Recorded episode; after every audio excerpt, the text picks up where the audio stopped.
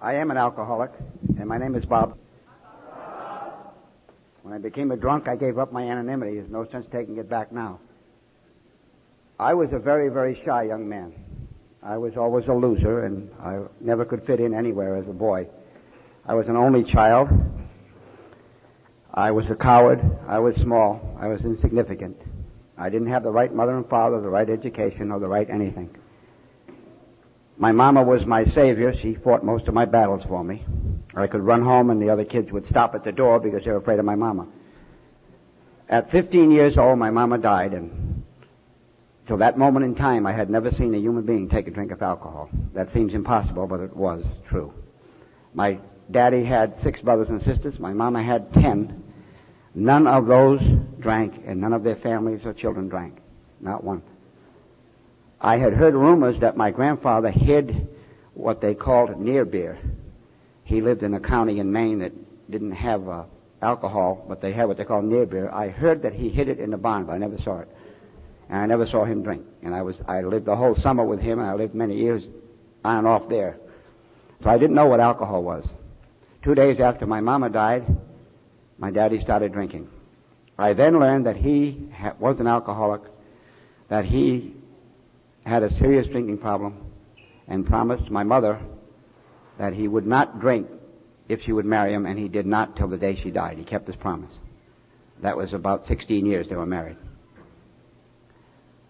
My daddy started drinking, and in a few days we had no home. It didn't take him long to give up the home we had, and I was on the street. I quit school and went to work. While I was a young man, what saved my life was reading. I read a lot. I still read a lot.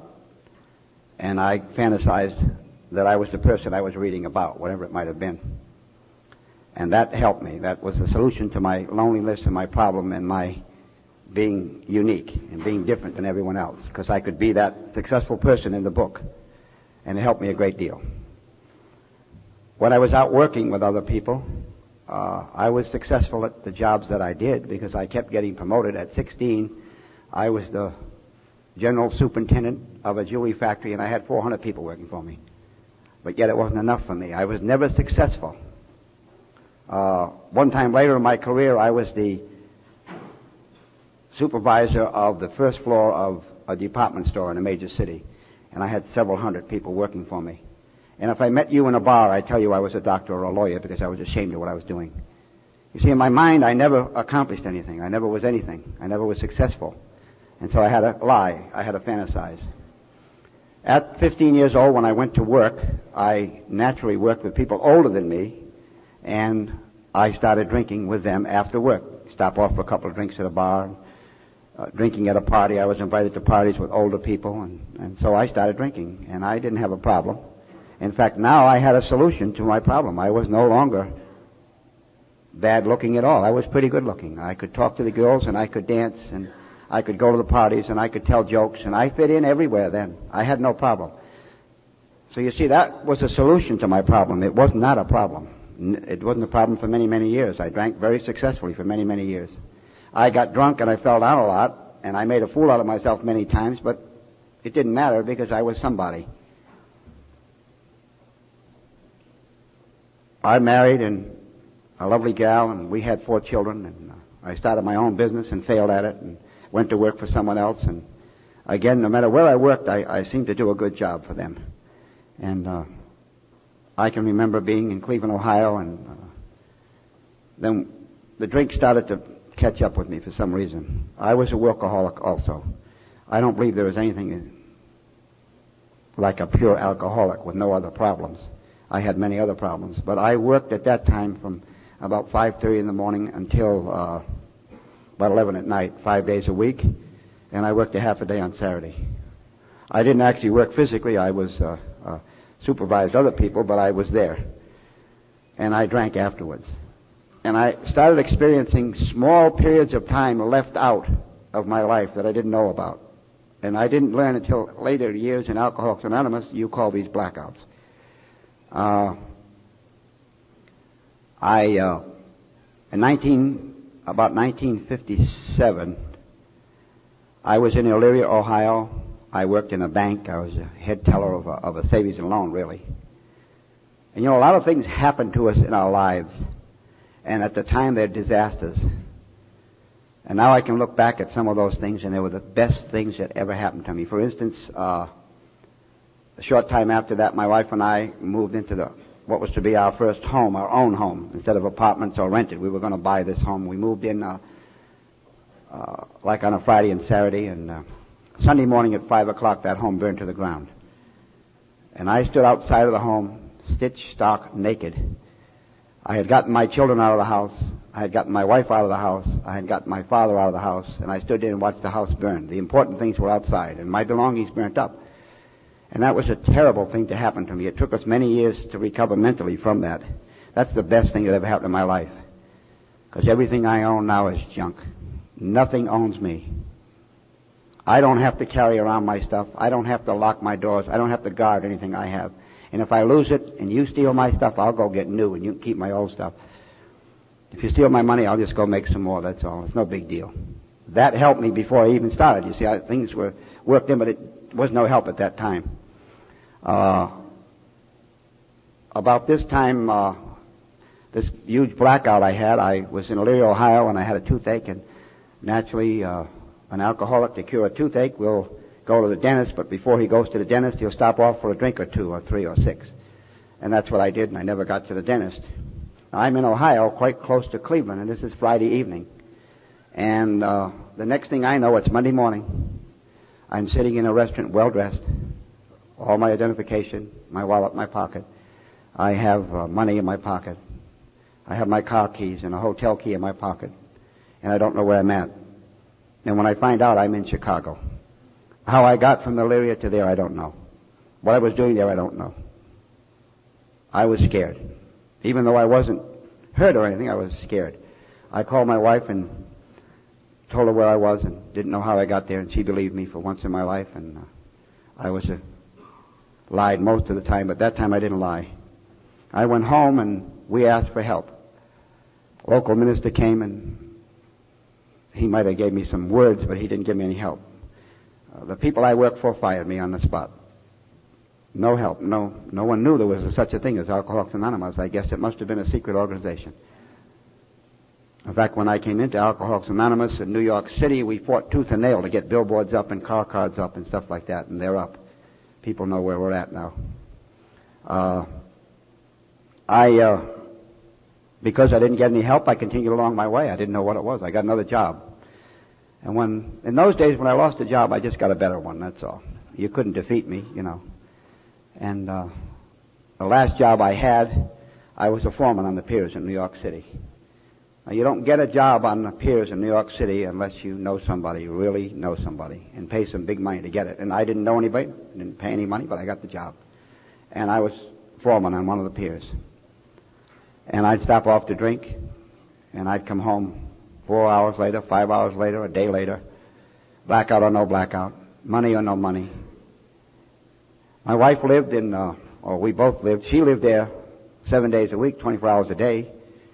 I was there when I wanted to get something to eat or go to bed. She lived in a six floor walk up, we call it. It was six floors, no elevator. You walked those floors. And if you think about a physical fitness program, I'd send you there and give you one of those apartments because we had four children. And going up those stairs with a child in each arm and a shopping bag hanging on each hand is enough physical fitness for anybody. Believe me. We had no hot water, just cold water. It was a cold water flat, they called it. There was holes in the wall that big. And we weren't worried because the rats were that big they couldn't get out the holes. We had a bathtub. We were very fortunate we had a bathtub. Most people in the building didn't have a bathtub. If you walked, and it was in the kitchen now. We didn't have a bathroom. We had a little commode and it was, had a wall around it. But the bathtub was in the kitchen and it had a, a metal counter over it about as big as this thing. And when you wanted to give the kids a bath or take a bath, you slid that counter off and got it and took your bath in the cold water unless you heat the pot on the stove. Now I'm making those, we're talking about in the early 60s, I'm making over $200 a week. and I couldn't afford to pay the rent. It was $30 a month. You see, an alcoholic has a problem up here with finances. There isn't any way in the world for me, a drinking alcoholic, to get $30 out of 200 and come up with anything left. There's no, it doesn't work that way. There's not enough in that 200 to get the 30 out. And that was one of my problems. I never could figure mathematics. I'd sit in the bar and drink up the whole 200, and naturally I didn't have the 30 when I got home. I was right. There was no rent money in that. And my kids did without clothes, my family did without food and shoes and so forth. Uh, early in 1964, my wife had it. And she left me. Again, she had gone for help to many places, and there wasn't any help available. At least no one told her where to go. And uh, I told her where to go many times, but it wasn't to get help. Anyway, she left me and went off into the sunset. And I immediately quit my job. I didn't even go back for my last pay. It's still sitting there, I guess. And I went to live uh, on a street called the Bowery in New York City. That's our Skid Row there. Uh, East 9th Street in Washington, East 9th Street in Cleveland, uh, the STEM, whatever you want to call it. I went there because I could be myself. And you talk about freedom. You know, there's a song in the 60s, freedom's just another word for nothing left to lose. And I had nothing left to lose and I was free. I could do what I wanted to do now. I could be what I wanted to be now. I could drink the way I wanted to drink and spend my own money the way I wanted to. And I had no bosses and nobody over me. And I was dirty and I was filthy and I was drunk and I stole and I was a liar. And I could work a day at a time. Fortunately, at one point in my career, I was the manager or assistant manager of a manpower office. That's a day labor agency. And our office was a training office. And the people who would buy franchises or become managers would come to our office and learn the business and go on somewhere else. Luckily, my skid row was in New York City, and the manager of the manpower office I had trained. So I always had a job when I went down there, as long as I didn't wasn't too drunk. So I could work a day at a time, and I could then spend that money the way I wanted to. And most of the time, in the first year, I used my head. I would go to what we call a flop house. It was about half as big as this room and had 80 or 90 beds in it, and you rented a bed for the night. So I'd go there after work, or 5:30 or 6 o'clock, and pay in. You call it paying in, and get a ticket, like you got here for the raffle. And I'd pay 65 or 70 cents for that ticket, and that allowed me to have a bed for the night. And so I'd sleep in that bed and then get up in the morning, and you had to leave by 7. And then they swept everybody out and cleaned up the place and sold tickets for the next night. And so I'd pay my way in and get a place to sleep. And, uh, then I could go out on the street and drink, get something to eat, and drink up the rest of my money and start off the next day, and it was okay. I was very contented to do this. No aspirations, nothing. No problems. I didn't have a problem. Because if you live on that street, you better drink. You're not going to live there and stay sane more than five minutes unless you drink. So drinking never was a problem. It was always a solution in my life. Always. Always. And I, I did this for maybe a year. And then I, because of the way I was treating myself, the amount I was drinking and the types of drink, I was drinking a lot of wine, a lot of stuff with sugar in it, a lot of stuff that was bad for me. And I became weak and I couldn't work every day and I'd be sickly and uh, I just couldn't perform the way I used to. So I couldn't, if I didn't have the money that day, I couldn't pay in. Well, then I'd have to sleep on the street that night. Well, that becomes a habit because then when you do get eight or nine dollars, you think, well, I slept on the street last night. Why should I give those bums 70 cents? 65 cents was a bottle of port wine or muscatel, whichever you wanted. I think it came out of the same barrel. The fellow in the that sold it to us uh, had a bar, and the caps weren't even sealed. Those bars just set along the back of the thing, and uh, so that's the kind of stuff we drank because it was cheap and we could get a lot of it. And we tried not to get drunk. The people called us mochas. We tried to live in a state of uh, just a trance, not falling down, but not being able to see the world either. And it worked for quite a while. Little by little, my body wore down and my mind wore down. And I, again, not being able to work steady. I decided I'd get off of this skid row. And I didn't, I have a problem now with drinking. I never had a problem, you gave me the problem with drinking, Alcoholics Anonymous did. I didn't have one until I got here. And so I decided that I would do something my grandfather and grandfather, grandmother told me and my mom and dad had told me that if you do the American way, if you work and earn your money and pay your bills and save whatever money you have left, you'll succeed in America. And so I tried to do that on Skid Row. It was, I was very ill and sick and tired and I went into a mission one night. They cleaned me up a little bit and gave me some clean clothes and car fare and I went to the manpower office the next day and they gave me a job. And I was going to, first thing I was going to do was to pay my way in that night and get a place to sleep. And then get a meal. And I heard a song by Johnny Cash called A Half Pound of Ground Round. And another one of his favorite songs is Sunday Morning Coming Down.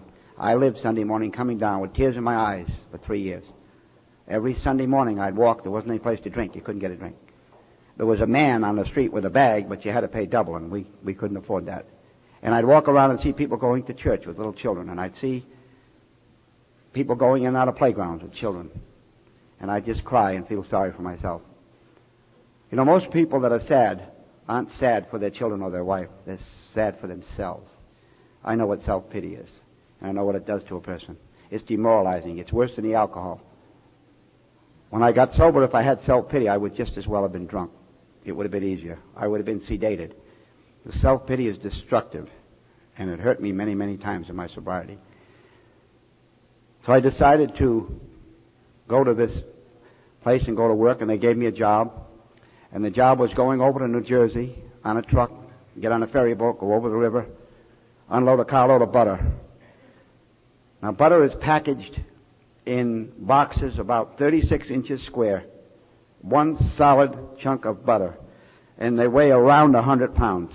Some of them are less or some of them more because they can't accurately measure the amount of fat in that much butter. So the more fat, the, the more the butter weighs. But it runs between 96 and 110 pounds. And I was about 110 pounds. And I unload that carload of butter, a boxcar, into a truck.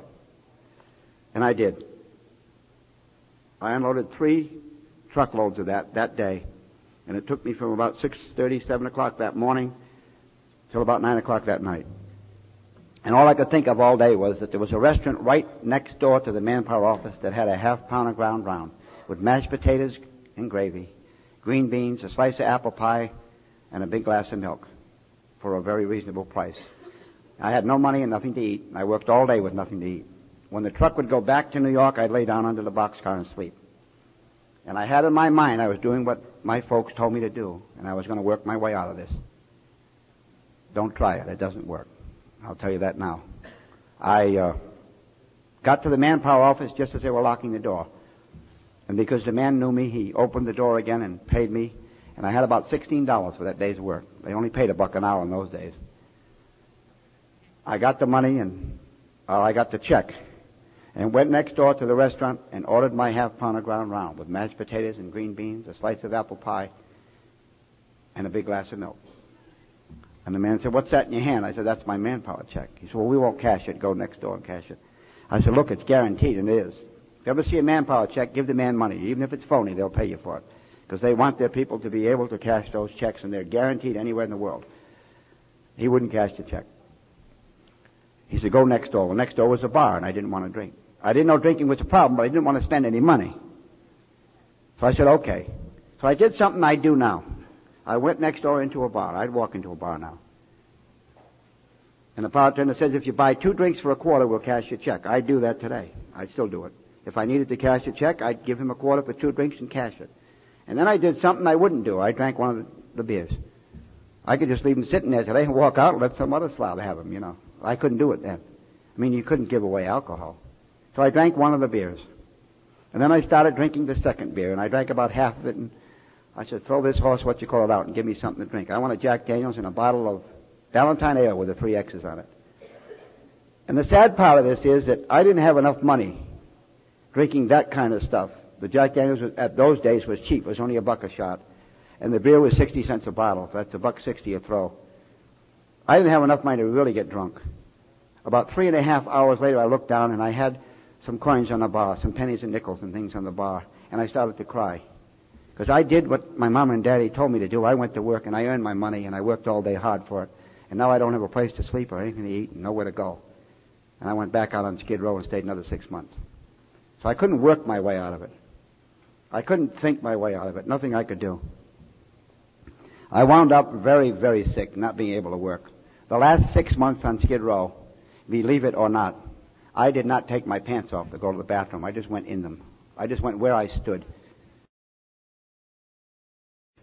Even the bums didn't want me around. My hair grew till it was out like hair, and I wasn't a hippie. It was just wild hair, that's all. I had bugs in my hair, bugs under my arms, bugs in my privates, and they itched and burned. And I had sores all over my body that wouldn't heal. And I wasn't heavy, but my body, my legs swelled up about so big. I had what they called edema. This is alcoholism at its worst. And I was totally insane. I was gone. When I walked down the street, friends who were dead were walking with me. There were bands playing in the street. There was people carrying flags. There was, my mother was dead 20 years. She called me from an upstairs window. She was going to throw me down money. That's where my brain was. That's what I was thinking about. And I decided the only thing I could do, I had a lucid moment, and I needed a solution and I needed it fast. I had to get off that street. And so I decided I could walk in front of a truck, a big truck. And when that truck ran over me, I'd be off the street. And so I stood on the curb and a big truck came by and I closed my eyes and nothing happened. A coward, I couldn't do it. Or a brave man, one of the two, I don't know which. I tried that two or three times and the trucks went by. In New York, they have these huge trucks that they are so heavy and so big they're only allowed on one street. They come from the ships with big, huge rolls of paper on them to go up to the New York Times. And these trucks weigh, they're so heavy they just crush you flat. And I thought if I get under one of them, it won't hurt me. I'll die. And I couldn't, I couldn't do it. So then I walked around the block and a couple of guys across the street saw me and I guess they took pity on me and called me over to have a drink. And I couldn't cross the street. I was afraid now.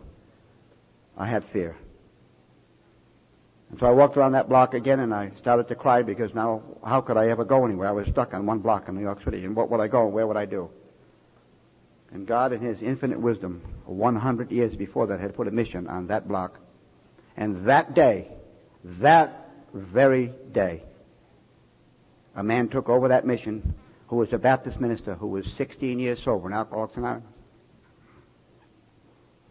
That was the day I picked to go on that mission. Very coincidental, isn't it?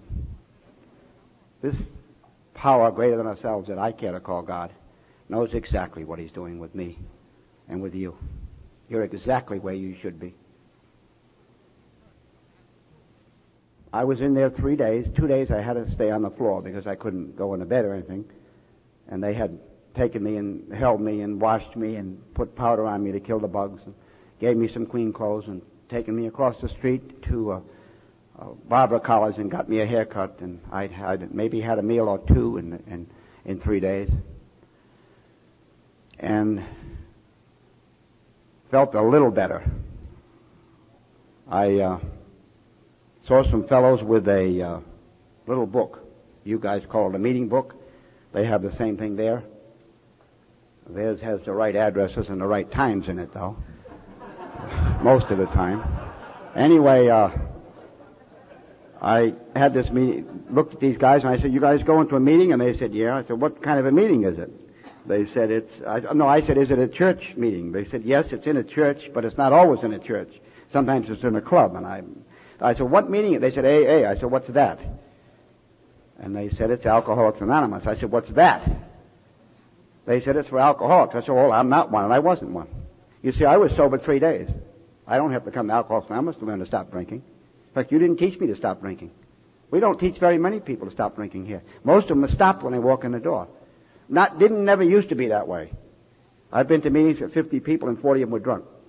But you don't see drunks at meetings much anymore. They, we have drying out places and treatment centers and that's good. I spent uh, four or five years babysitting drunks throwing up and trying to get them sober and they'd be out the next day again. So I'm glad the treatment centers took that part of it over. But, uh, so I wasn't an alcoholic because I had stopped drinking. An alcoholic is a person who can't stop drinking. That was my philosophy. And I had stopped for three days. Also, I wasn't drunk very much because to me, a drunk is a person who lays on the street and cannot move his eyeballs even. And I wasn't in that shape too many times. So I wasn't a drunk either. So I didn't go to AA. So the next day, well, it's a long story. I won't tell it to you. The next day, these guys conned me into going to AA meeting by offering me five bucks to do a chore. And when I finished the chore, they took me left me off at the meeting and left the five bucks with somebody else in that meeting. And I had to go to the meeting to get it. So I went to an AA meeting and there was about this many people in the meeting. It's a group called the Manhattan Group in New York City. And I came in and every chair was filled in the place. Except one. And Frank, the guy that had the money, he had ten dollars, five of it was mine, sat down. Now Frank sat about in the middle of the place there. And I couldn't sit behind him even if there had been a chair. I mean, I couldn't sit in front of him even if there had been a chair because he might sneak out with the money. He was a con just like me. So I had to sit in front of him to watch him, and the only chair was a pew over here. And I sat on it. And the lady that talked said 3rd Avenue and 33rd Street in Boyd's and Bees. She had what some people mistakenly call a Jersey accent. It is not. It's a Brooklynese accent. Jersey people don't talk that way. Uh, I laughed. I had not laughed in so long. See, I'm four days sober now. In fact, I date my sobriety from that day. I remember that day. The other three days were kind of foggy. So my sobriety is from the day that I went to an Alcoholics Anonymous meeting. It is my AA birthday. It's not the day I got sober in some treatment center. Don't even count that one, baby. Count the day you got here. That's my AA birthday. And I can, I can, I can afford to lose three days.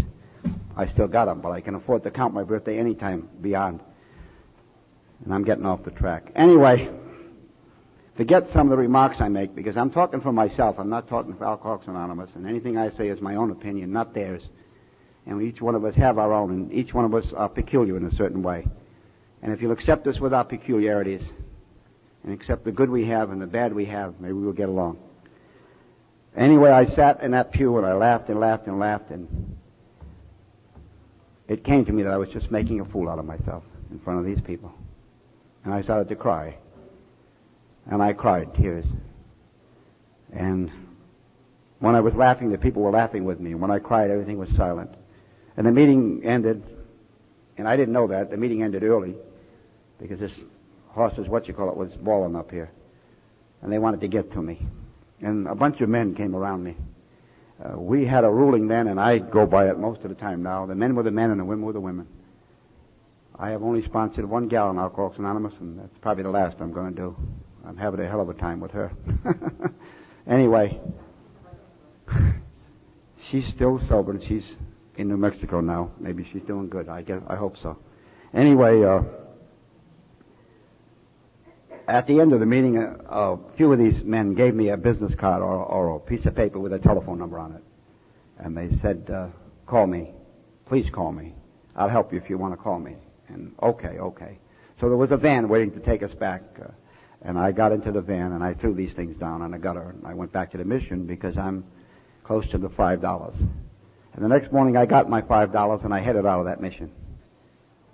I was going to get a 65 cent bottle of port wine, and you guys cheated me out of that. I never got it. Thank God. I went to the door, and there was a man at the door. And he said, Remember me? My name is Marty. And I said, Yes, and I didn't remember him. I lied a lot because I didn't want you to think I didn't know. Now I'll tell a person I don't know his name and ask him again, but I didn't dare then. He said, You remember me? And I said, Yes. He said, I gave you my card and asked you to call me. You didn't, so I came down to find out what's going on. Where are you going? I said, Oh, I'm going for coffee. Two lies in two minutes. The thing I didn't know then was, and I know it now, you ain't going to lie to none of us. We know exactly what you're going and where you're doing and what's uh, going on in your life. You're only lying to yourself. Might as well tell us the truth and get it out and then leave it where it is and go on with your life. It's that easy, you know. The truth will out. Marty says, come on, let's go have breakfast. I said, okay. He took me uptown New York to a very fancy restaurant and there were gals there with mink coats on the floor and people eating, and this was a kind of a restaurant where you don't go to eat, you go to be seen or to see. There were movie stars and things there, and different kinds of people. And uh, when they serve you a meal, they give you, uh, if you want a hamburger, it's about that big around, and three peas on the plate. And the people don't eat; they just push the food around on the plate. What they do, you know. You know, they want nine dollars for a hamburger or something. And, oh boy, He's going to buy me breakfast. No, go ahead, eat, eat. He said, I know you didn't eat at the mission yet. Eat. I said, all right, I'll eat. So I ordered something, I don't know what, bacon, eggs or something. Very nervous and all. And he was talking about himself. He said, I'm Marty and, uh, gave me his whole name and he said, uh, I work on the stock exchange. I'm an advertising executive. And, uh, he said, I've been sober in AA six years and you look like you need a little help last night and that's what I'm here for. And we talked and, uh, well, what do you do? I said, well, I've been a banker and I've been this and that, and I talked about what I did. He talked about what he did. That's all there was to it. He didn't ask me any questions. He didn't ask me what my goals in life was, and and thank God he never gave me a paper and said, write your life history down here. This is your fourth step. He never did that to me. You know, some of us can't write even, you know. We can still get sober and stay sober, you know. Anyway, he uh, was my friend that day. And I wondered what he wanted. I was a little suspicious yet. I, I didn't know if he wanted my body or what. I, I didn't figure he did because I'm just off a skid row. I'm not really clean yet, you know. In fact, it took me six months to get clean. I felt dirty all that time. I felt, I don't know, I just didn't fit in again. Don't forget, I'm without my solution now, no alcohol. I didn't fit in anywhere anymore. I'm 36 years old and I'm a seven year old kid that's an oddball that don't fit in. I'm too little, I'm too insignificant, uh, I don't have enough brains, I don't have enough learning, I don't have anything going for me, and I'm on skid row and I'm sober. Oh my God, you know you can go insane down there like that. But I got one friend, just one. He said, I'll tell you what I'll do with you. You were leaving that mission with the five bucks, weren't you? I said, oh, how does he know about the five bucks? These guys set this deal up. They conned many of us into coming to one meeting. I know a whole bunch of guys that are sober and it cost them five bucks to get them here. You know, it's, you know. Anyway, because this guy on Skid Row, five bucks is a million dollars, you know. If I'd have got that 65 cent bottle of port wine, I'd have had 435 left. I can buy the world with that with a bottle of wine, you know, and solve all my problems. Anyway, he said, I'll tell you what I'll do with you. I'll make a deal with you. That mission's got a good program. That guy knows what he's doing in there. He's a nice man. There's no religion in that mission anymore, just AA. He said, I'll tell you what I'll do with you. You stay in that mission. I'll come every night at 7.30 take you to an AA meeting. A different AA meeting. Now, he skipped his home group some nights to take me to a different meeting to show me all the groups. To find one that I fit in. And that's I fit in in a Skid Row group, right? I didn't go to his group, High Bottom Uptown. Anyway, uh, he took, he said, I'll, I'll then I'll come in the morning about 8.30, 9 o'clock, and I'll take you to breakfast, and we'll talk about the meeting, okay? Well, I'm no dumbbell. I might have been a jerk, but that was the best deal I'd heard coming down the pike in a number of years. I took it. I went to 90 meetings in 90 days and 90 breakfasts. Boy, I ate in some nice places. I had a hell of a breakfast. I had breakfast with a baked potato one day. Oh, boy. I had breakfast at a Chinese restaurant. I ate breakfast everywhere in New York City. I loved it. I could just look forward to that. I'd stayed sober just for that breakfast. Because I was living in a mission, and you know, the food wasn't that good, you know. I'd like to share something that happened to me the first day I was in the mission, the first day that I was awake in the mission, the third day, really. They cleaned me up, like I said, and they took me upstairs to the fourth floor. There was two floors we lived on, and two floors that were one. The first floor was like a chapel. Second floor was offices. Third floor was beds, and fourth floor was beds. So they took me to, to the fourth floor, and they gave me a bed. And they said, "That's your bed." And it was an army cot, and it had a, a mattress on it, and a white sheets and pillow and stuff. And they said, "Well, now we're not going to ask you to do any work or anything. Everybody works around here, but your first day you get off. We start you off that day. Just relax here the day and do what you want to do and come down to eat and we'll see you tomorrow morning. And I said, okay. And by the time I got washed up and cleaned up and the barber and all the different stuff and they make you fill out a form, write your name and stuff, in case you jump out the window, they'll know who died, you know. So, after I got doing that, it's like one o'clock. I had my lunch and I went up there and I laid down this bed. Now I learned something, there's something I learned before I got to Alcoholics Anonymous, but I can still use it here. I learned something that kept me alive and killed my best friend. Frank was the guy with the other five dollar bill. Frank came with me to the A meeting. Frank stayed in AA a whole year. Frank stayed sober a whole solid year. Now this first day though, going back, what we did different was I laid in that bed and I, I didn't believe in God, but for some reason I thanked God for that bed. And I knew I was home free. There were guys on the street who would pour gasoline on us or lighter fluid and light us on fire to watch us burn. There were people down there who would stab you and take your shoes off just to, just to get your shoes to sell them. The street was a vicious, vicious place to be. And I was up in a bed on the third floor and they couldn't get to me and I was home free. I was okay. I was alive and the bed was wonderful. The pillow was soft. The sheets smelled clean. I could touch myself and I was clean. I had no bugs. My hair was cut and I was just well off and I was well satisfied and I was very, very grateful. Frank wasn't. Frank, you know the lousy bed sags and the sheets are rough because they use a lye to, to wash them or something. And the pillowcase is scratchy. And the food they just gave us isn't really what they should give us because they take in millions of dollars a year from these people to help alcoholics and they don't give it to us. One year later, Frank got drunk and died on the street. Gratitude kept this jerk alive. And ingratitude killed that bum. Don't tell me it didn't. I know the difference. I'm going to tell you something right now. I'm not supposed to give any advice. I'm going to give you something. If you ain't grateful for what you got, you ain't getting no more, baby. I'll tell you that right now. You ain't getting a piece more if you ain't grateful for what you got. God has what they call a pipeline. You have water pipes in your house. When you put the faucet on, water comes out. As long as you leave the faucet on, water comes out. Now you turn that faucet on once and no water comes out, you got a problem, don't you? What do you do? Oh, you call a plumber, he rips off the faucet and puts another one on, right? So if God gives me something and I keep it and shut the faucet, God ain't give me no more. He wants a pipeline. He wants you to give away every damn thing you got. He wants it to run through you. You know what he does? He keeps giving you more and more and more. My wife and I are scared to death to pray for anything. We get it. Just like that. I mean material things. We don't pray for them anymore. We don't even pray for people, for stuff to happen. I was just talking to a friend of mine out there, and he was saying, I just prayed for God's will for this guy. That's all I do now. I'm scared to death to pray and, and put a name on it, because God does it.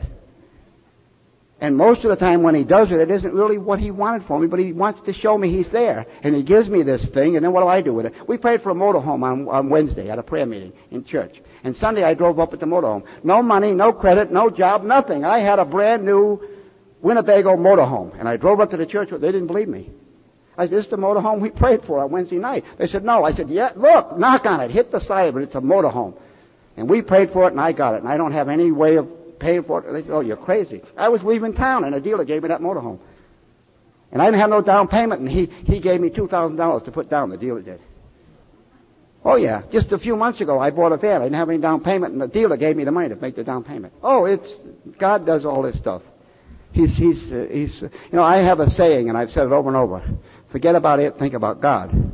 Of course, it's live and let live, and all these slogans we, we see every day, let go and let God. We see them every day, and we forget about them because they're so familiar. But if I say forget about it, think about God, it, you, it's different, right? This guy just said something new. He just invented something. Maybe I'll try that, you know. AA's been trying it since the, since the Oxford movement. They had that sign about two weeks ago, I'm a serviceman and I work out of the shop. And a man sits in the shop and he takes phone calls. When he gets a phone call, I rush out and do this work and I make good money doing it. If he's not at the phone, I don't get the jobs. He fell and dislocated his shoulder. So that week I didn't get much of a check. But I watched the store that week for the man that owns it. And that week I went to his house and I just forgot about it and I says, God, if I don't get any money, it's your problem. Ain't mine. I'm I'm showing up every day just like I did the week before when I made good money. I got bills to pay, and my bills were four hundred dollars that week. If I don't get it, I'll, the people that I owe will have to wait. That's all. That's their problem. I don't have many problems. I went to that man's house with that week's receipts, and he handed me an envelope. It had four hundred dollars in it. It worked. I'm talking about cold hard cash. I'm not talking about feelings. Winnebagos and four hundred dollars and, and stuff is real stuff. So we stopped asking for stuff though because we're scared we'll get uh, the motorhome. I couldn't afford the gas. It was a buck a gallon. That was way back in, when the first gas crunch. I had to sell it quick right away. You know, so I got something I couldn't use. And we've done that many times. We've done that many times. When you ask for something specific, this thing is at work. And this thing got me on Skid Row. The best thinking I could do got me on Skid Row with a mess in my pants. I ain't to believe him no more. This little guy up here can go wherever he wants to go. I ain't believing him. I'm going to believe the 27 principles of Alcoholics Anonymous. That's another thing I have that most people don't have in here. You have 12 maybe. You've seen a sign with 12 of them up there. They don't put promptness up there, do they? That's a principle. Ten steps says promptly. And that don't just mean admit your faults promptly. It says promptness in all your affairs. Every one of those principles means in all your affairs. That's what it says there at the end, don't it? In all our affairs. And I believe this stuff. Maybe I'm wacky. But it seems to make my life so much easier that I can go out and I can not have to make a decision, just go out and do. And it, it, it, it all comes to pass. It all works.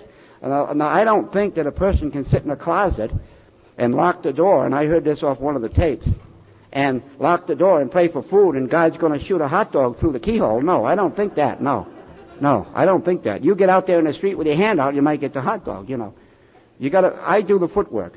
I go through the motions. The best motions I know to go through, I go through. But keep this thing out of it up here that's trying to get me. I'm not letting my mind get me anymore. Anyway, the peculiar thing about that meeting, I never joined that group. Isn't that funny? And I never joined any of the groups that my sponsor belonged to. In those days, I'm not saying it is true now, but the pigeons, we were called pigeons, weren't clones of the sponsors. We didn't do exactly what they did. We used our own facilities to do what we were supposed to do. They were just our friends and our, and our helpers. Anyway, I ended up at a group called the uh, 24th Street Clubhouse, which was a good alcoholic group because it was located on 23rd Street.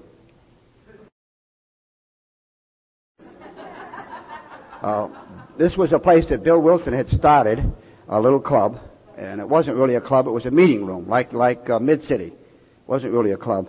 And Bill had started this thing, and uh, it was on 24th Street, and they tore it down and built a big complex there, so we moved to 23rd Street. But we still kept the name, Old 24th Street Clubhouse. And many, many times that clubhouse was, as I say, 50 people and 40 of them drunk. And uh, I got on the board of directors, and I got to be the director of the of the 24th Street Club. And we'd have business meetings, and every business meeting, we the biggest discussion you ever heard was about what are we going to do with these drunks. My thing was just let them go to meetings, you know. In fact, most of the people I sponsor, I take them to meetings. I, I, that's where I got what I got. You know, if I give them what I got up here, they're going to get in deep trouble. But I take them to meetings. Let them listen to these guys. And let them. If, if some guy's full of so-and-so, I'll tell them that don't pay attention to that guy. What he's saying it makes no sense in this program. That guy makes sense. That guy, gal makes sense. Listen to them. You know, take some advice from those guys. Go to meetings. Go to meetings. And, uh, so they, they started a thing about barring people from meetings. And I'd like to share this with you. There was a guy by the name of John. He was, uh, Irish. And, uh, he was a poet and a bad drunk. Now the guy weighed about 200 pounds, and he wasn't didn't have a belly like this. He was strong, a big guy, muscle guy. And John would come in, and we had tables like they have in the back there, and he'd stand up on a table and drop his pants and show himself to everybody in the room, men and women alike.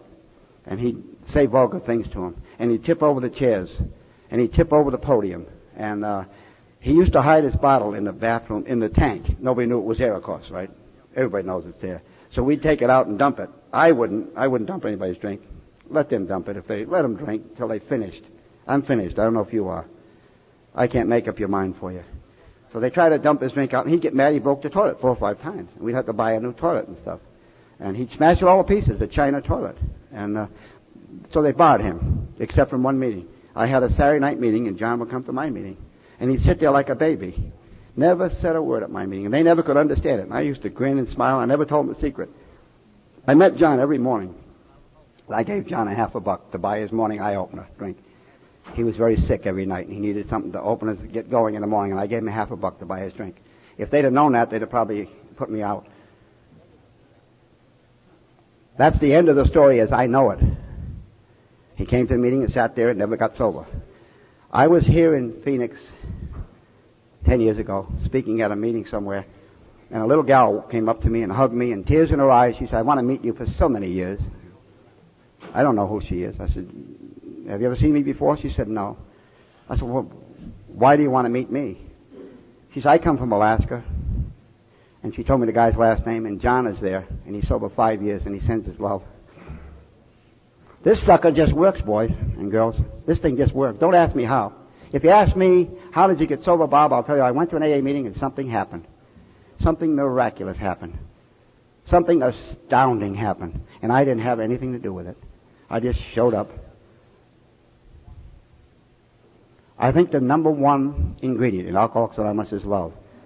Because I was loved here and I am loved here. Not because I'm a good boy. Not because I speak well. Not because I work the steps well. Not because I've worked them all or half of them. Not because I stay sober. Just because I'm here. My mom and dad love me, but they love me more if I got a good report card. All my relatives love me, but they love me more if I was a good boy. The people I work for love me more if I did a better job. You just keep loving me more every day. Just because I show up. Isn't that nice? Isn't that the way it should be? They don't even expect me to stay sober one more day. They don't expect anything. You know, one of the worst things that I've heard done, and I have never done it and I won't do it, a person is missing for four or five days or a week, a newcomer, and they come back to you or call you or come back or you see them and you say, Are you still sober yet? None of your damn business. It's their business. They'll tell you if they got a problem. We don't cross examine anyone in here. We don't have to question them. They don't have to fill anything out. In fact, if you want to quit, there's no place to quit. That's the worst part of it. And if you're here for your first, second, or third meeting, your drinking is finished. Or you may go out and drink again, but it's finished. You'll never drink successfully again as long as you live. We got you now. Because you see, we got, we've got 12 steps, and the first step in the 12 steps says we. And we means fellowship. And fellowship, fellowship means once you're in, you can't never get out. We got you. We got you in these hands, and we're going to keep you. We'll keep you in our heart, and we'll keep you in our mind, and we'll keep you in our love. And when you're out in the bar, and you're having a drink, you remember what this guy said sometime. It stinks out here. I think I'll go back. Because you're in a fellowship now. The minute you walk in the door, you join, and there's nowhere to quit. You can't quit anymore. You can't resign. You're finished. So you might as well stick it out and stay one day at a time and keep coming back. No place to join, no dues to pay, no fees. I've never been asked my nationality or my religion, or what I vote, or where I work, or nothing. I don't know anywhere else you can get. You know, every halfway house you go to, every treatment program you go, they fill out these papers, and they want to know everything, the whole history. We don't have paper one here. Isn't it fantastic to be part of this? Isn't it fantastic for once in our lives to be part of the solution and not the problem? And to have 150 other groups. I read a list of them today. 150 anonymous groups in America copied us. We must be doing something right. They don't copy losers. They copy winners. And we're winners. And no matter what your problem is, no matter what problem you have today, there's two things that'll solve that problem. And I should have told you something before I said this, and then I'll close. Since the day I came to Alcoholics Anonymous, nothing has gotten better in my life. Isn't that a terrible thing to say? The world is going to hell in a handbasket. I got here January the 3rd, 1966, and by the grace of God and the help of Alcoholics Anonymous, I've stayed sober every day since then. I never went back out and took a drink. Nothing becoming to me. It's all yours. In fact, my first birthday, I missed it. I had to go on a 12-step call. And when I came back to my birthday, I said to my sponsor, I missed my birthday. He said, it's not yours, it's ours. It was their birthday. It wasn't mine. They gave me the year. But anyway, and I, see, going off there, I lost my train of thought. Completely. I guess I still have blackouts, even though I'm sober. I guess I can be allowed. But uh, anybody going to give me a hint what I was talking about? Okay. One thing, one thing at a time. Thank you very much, especially Roxanne. I remember her the night Warren spoke, and I think she was the star of the show instead of Warren. Anyway, uh, one thing that I'm firmly convinced of is that God is in charge. And so, so forget about it and give it to God. Forget about it and think about God. I'm driving along and somebody cuts me off. And I get, I ask my wife, I get irate in the car. I don't like the, the people, the drivers, and the whole system. So I say something nonsensical like, thank God I've got a car. Thank God I wasn't in an accident. Uh, thank God I know how to drive. Thank God I'm not drinking while I'm driving. Uh, thank God I got clothes on. Uh, uh, thank God I'm going to work or coming home or going home. And pretty soon, uh, whoever that jerk was that passed me is gone. I've forgotten about it. God took him away from my life. That, that's how I forget about it and think about God. I just think about the things God has given me and He's doing, and I don't have any great prayers, you see, because I was fortunate enough to be a Baptist minister for, for years, and uh, gave that up and gave up all them fancy prayers I used to say with it. I just challenge God now. And the second thing is, as I said, nothing has gotten any better. Nothing has gotten any better. But my attitude has my attitude has gotten better. Because of the 12 steps, because of the love, because of the care I've gotten in here. The world can't do anything to me. Like I just said, you, if, you, if I go home now, my house is ransacked, well, I'll buy all new stuff. If the house is burned down, I'll move to another one. I mean, what's the big deal? Lose all my money, I'll go work for some more. I mean, the worst thing that can happen, I'll go on welfare. So that's their problem. I mean, I, there's no big deal. There isn't any big deal. There's nothing they can do to me. So that's my attitude has changed.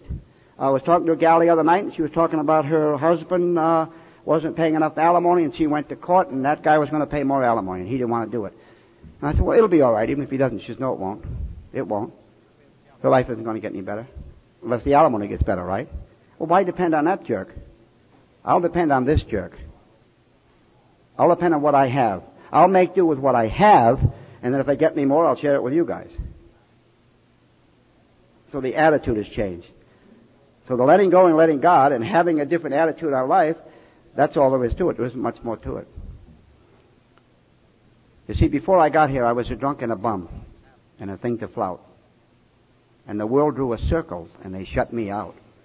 But Alcoholics Anonymous and you gave me the wit and the will to win.